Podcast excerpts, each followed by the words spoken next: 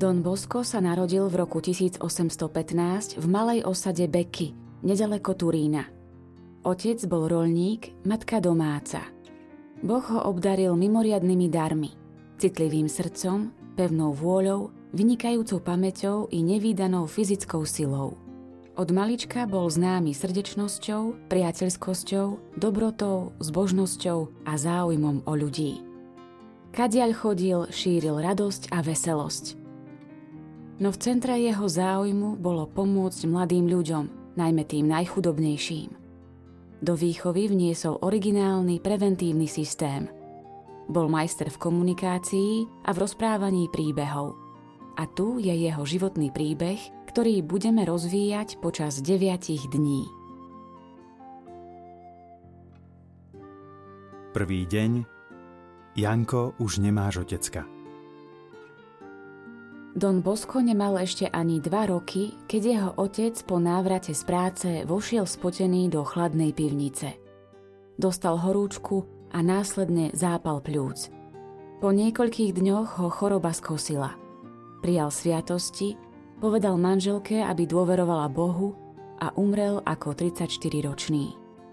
Bolo to 12. mája 1817. Na tieto dni sa Donovi Boskovi zachovala prvá spomienka jeho života. Po rokoch spomínal. Všetci vychádzali z izby, kde mi umrel otec. Mama mi povedala, poď Janko, poď so mnou. Ak nejde otecko, nejdem ani ja, odpovedal som.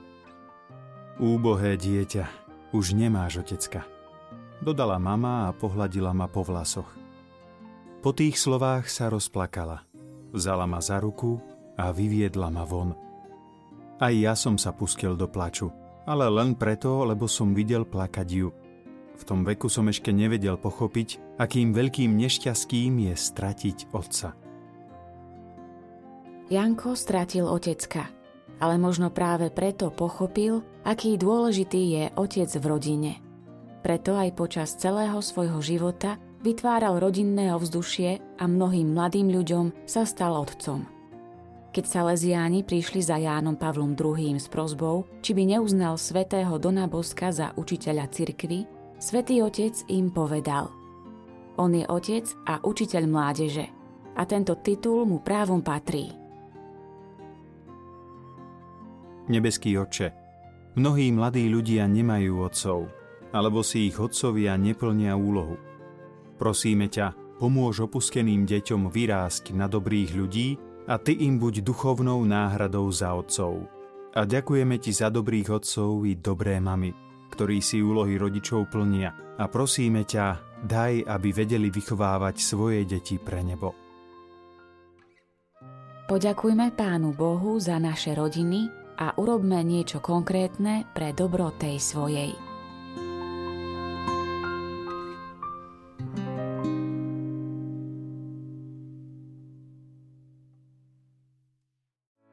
Vypočujte si aj ďalšie zaujímavé podcasty. TV Lux nájdete na deviatich samostatných kanáloch, kde na vás čakajú relácie s pápežom Františkom, kázne, modlitby, prednášky, biblické podcasty, rozhovory, inšpiratívne epizódy na pár minút, svedectvá či podcasty určené pre deti.